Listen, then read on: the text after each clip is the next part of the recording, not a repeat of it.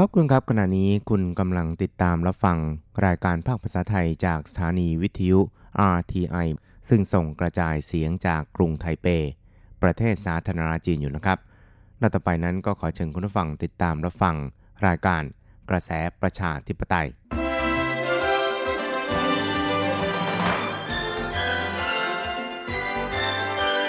กระแสประชาธิปไตย ประชาธิปไตยนำเราสู่ความหวัง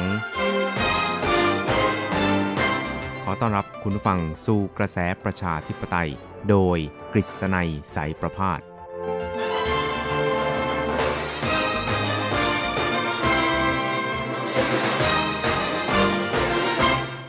สวัสดีครับคุณผู้ฟังที่รักและเคารพทุกท่านครับ ผมกฤษณัยสารพาดก็กลับมาพบกับคุณผู้ฟังอีกครั้งหนึ่งครับ ในช่วงเวลาของ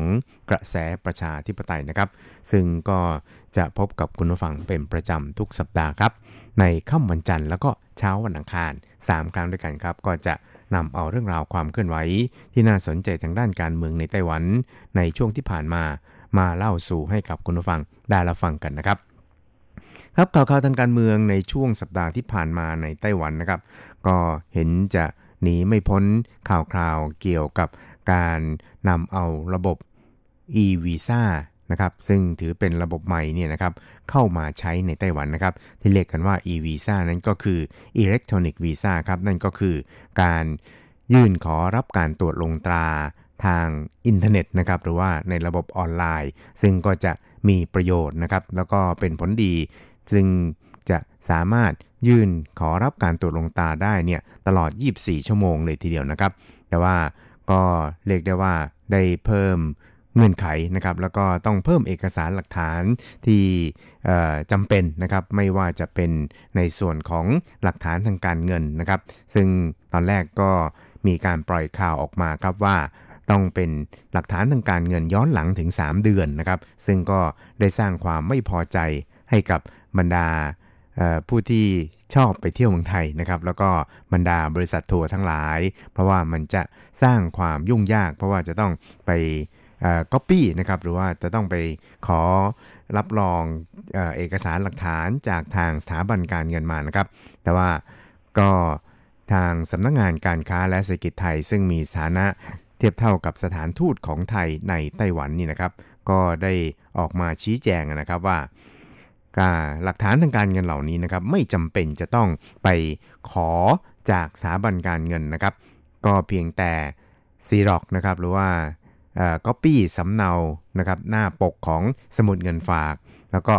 ใบหน้าสุดท้ายล่าสุดเนี่ยนะครับเท่านั้นก็เพียงพอแล้วนะครับ นอกจากนี้นะครับก็ยังมีเอกสารหลักฐานที่เกี่ยวข้องกับการซื้อตั๋วเครื่องบิน แล้วก็การจองที่พักในเมืองไทยด้วยนะครับ จึงจะสามารถ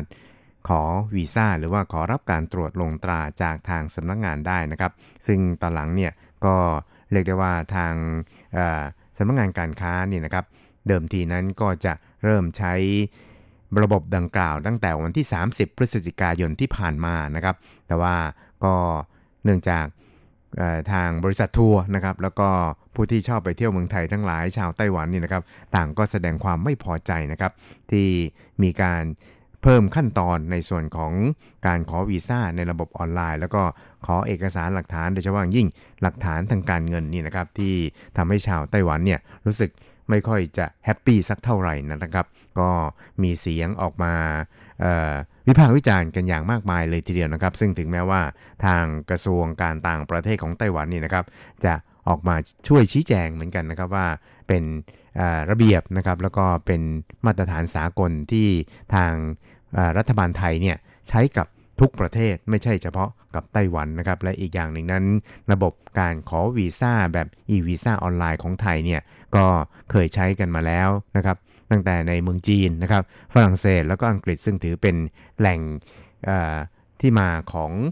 นักท่องเที่ยวที่สำคัญของไทยด้วยเหมือนกันนะครับ และโดยเฉพาะอย่างยิ่งเนี่ยการจัดเก็บค่าธรรมเนียมผ่านทางระบบออนไลน์นี่นะครับก็จะไม่มีการเก็บค่าบริการใด ๆ ทั้งสิ้นเลยทีเดียวนะครับ แต่ว่าโดยกระแสที่มีการต่อต้านค่อนข้างสูงนะครับ ประกอบกับการเข้าไปในระบบ e-visa ของไทยนี่นะครับ ก็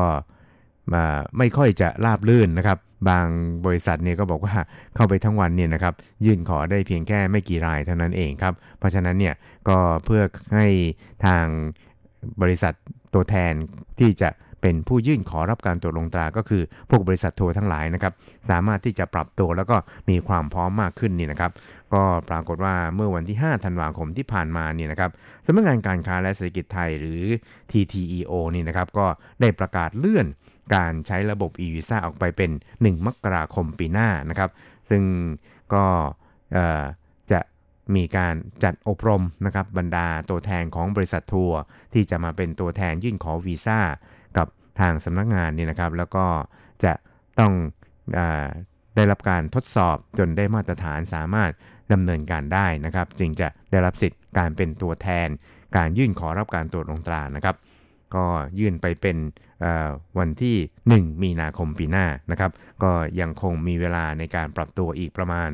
3-4 เดือนนั่นเองนะครับ เพราะฉะนั้นเนี่ยในส่วนนี้นะครับทางบริษัททัวร์เนี่ยก็เรียกว่าได้หายจอหายใจหายคอเนี่ยนะครับ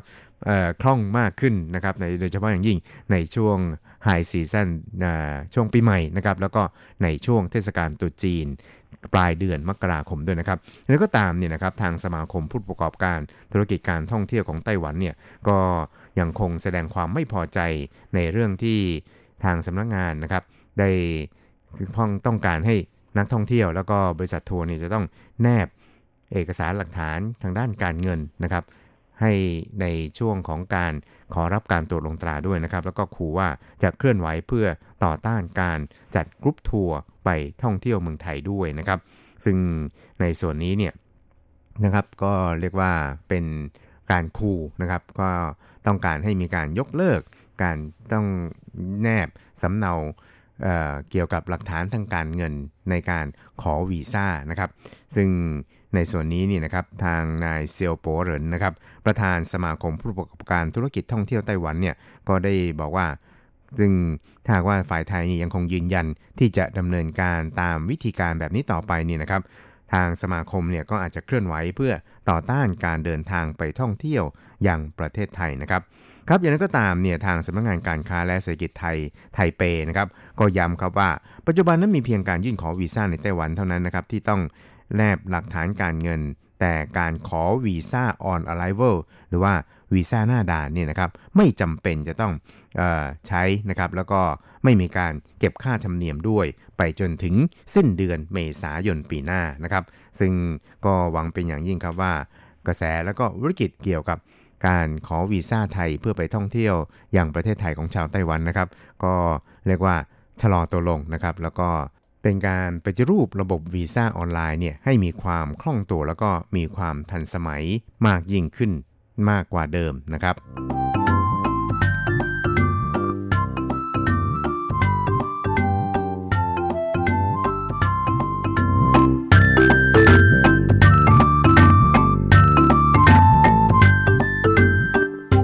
ครับอีกเรื่องครับเราไปดูการเมืองในไต้หวันกันนะครับ ก็คือการเลือกตั้งประธานาธิบดี แล้วก็การเลือกตั้งสส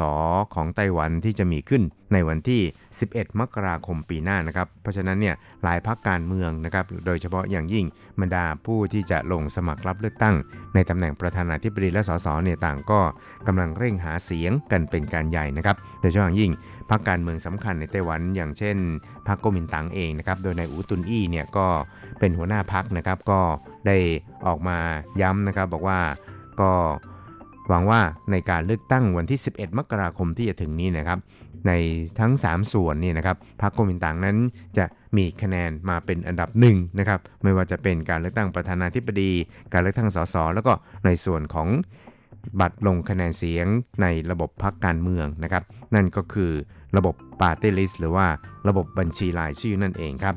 สำหรับในส่วนของนายฮันกัวยีเองนะครับ ก็ได้พูดคุยนะครับ แล้วก็สนทนากับบรรดาเยาวชนนะครับ คนรุ่นใหม่ในไต้หวัน ซึ่งก็เรียกได้ว่าเป็นการสนทนาที่เปิดอกนะครับ เพราะว่า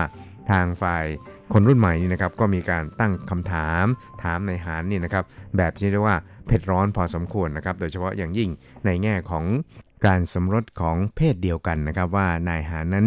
มีทัศนคติอย่างไรนะครับ ซึ่งเขาก็พยายามตอบเลี่ยงๆพอสมควรเลยทีเดียวนะครับ บอกว่าก็คงจะต้องอมีนโยบายที่ทำให้คนรักกันนี่นะครับ มีความพึงพอใจนะครับ แล้วก็สามารถที่จะออยู่ด้วยกันได้อย่างมีความสุขนะครับ แต่อย่างก็ตามเนี่ยก็จำเป็นอย่างยิ่งที่จะต้องยืนหยัดใน คุณค่าแห่งความเป็นครอบครัว เช่นเดียวกันนะครับ ซึ่งเขาก็บอกครับบอกว่าความคิดเห็นจนถึงขนาดนี้ของเขาเองนี่นะครับเขาเนี่ยก็ยังคงยืนหยัดในจุดยืนที่เห็นด้วยนะครับกับการที่คนรักกันนะครับ ไม่ว่าจะเป็นเพศเดียวกันหรือว่าต่างเพศกันเนี่ยก็ได้สมความปรารถนานะครับ แต่ว่าก็จำเป็นอย่างยิ่งที่จะต้องคำนึงถึงคุณค่า แห่งความเป็นครอบครัวที่มีมาแต่ดั้งเดิมครับสำหรับในส่วนของประธานาธิบดีไช่อิงเหวินผู้นำไต้หวัน ซึ่งก็เป็นผู้สมัครรับเลือกตั้ง ในตำแหน่งประธานาธิบดีของพรรค DPP พรรครัฐบาลในคราวนี้นะครับ ก็ได้ตระเวนหาเสียงในไต้หวันเนี่ยนะครับ อย่างเต็มที่เช่นเดียวกันนะครับ เพราะว่าตอนนี้เนี่ยก็เรียกได้ว่าเข้าสู่ในช่วงเดือนสุดท้ายนะครับ ก่อนที่จะมีการลงคะแนนเสียงเลือกตั้งกันแล้วนะครับ โดยในการตระเวนหาเสียงเลือกตั้งของท่านประธานาธิบดีใช่นี่นะครับก็ได้ย้ำนะครับที่จะนำพาไต้หวันแล้วก็ปกป้องอธิปไตยของไต้หวันให้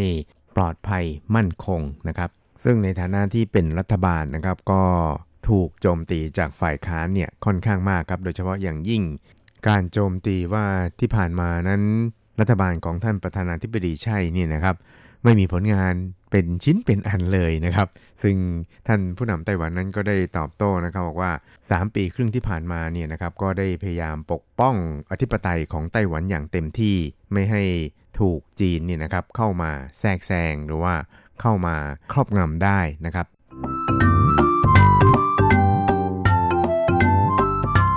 ครับอีกหนึ่งครับเราไปดูกันที่เครื่องบินทิ้งระเบิด B52 ของสหรัฐนะครับ ก็ได้บินเข้ามาอย่างเขตแสดงตนน่านฟ้าของไต้หวันเป็นครั้งแรกนะครับ ในรอบหลายหลายสิบปีที่ผ่านมา ซึ่งก็มีนักวิชาการหลายคนทีเดียวครับที่ได้ออกมาวิจารณ์นะครับว่าการที่เครื่องบินลบ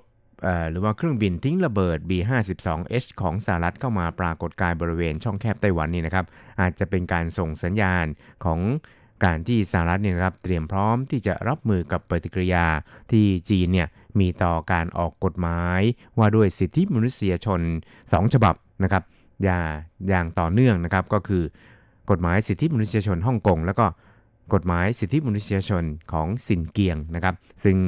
ก็เรียกได้ว่าสร้างความไม่พอใจให้กับปักกิ่งไม่น้อยเลยทีเดียวนะครับ โดยเฉพาะอย่างยิ่งเนี่ยได้แสดงท่าทีที่แข็งกร้าว แล้วก็ประท้วงทางการสหรัฐว่าเป็นการแทรกแซงกิจการภายในของจีนนั่นเองครับ เพราะฉะนั้นเนี่ยในส่วนนี้นี่นะครับ ก็ถูกจับตามองจากบรรดาสื่อมวลชนไต้หวันเนี่ยอย่างใกล้ชิดเลยทีเดียวนะครับว่า การปรากฏกายของเครื่องบินทิ้งระเบิด B52H ของสหรัฐในคราวนี้บนบริเวณช่องแคบไต้หวันนี่นะครับ จะส่งสัญญาณอย่างไรแล้วก็เป็นสิ่งที่น่าจับตามองกันเป็นพิเศษเลยทีเดียวนะครับ ซึ่งในส่วนของกระทรวงกลาโหมของไต้หวันนั้นก็ได้ระบุครับบอกว่าการปรากฏกายของเครื่องบินทิ้งระเบิด B52H ของสหรัฐในคราวนี้นะครับ น่าจะเป็นการตอบโต้กรณีที่จีนนั้นได้ส่งเครื่องบินทิ้งระเบิด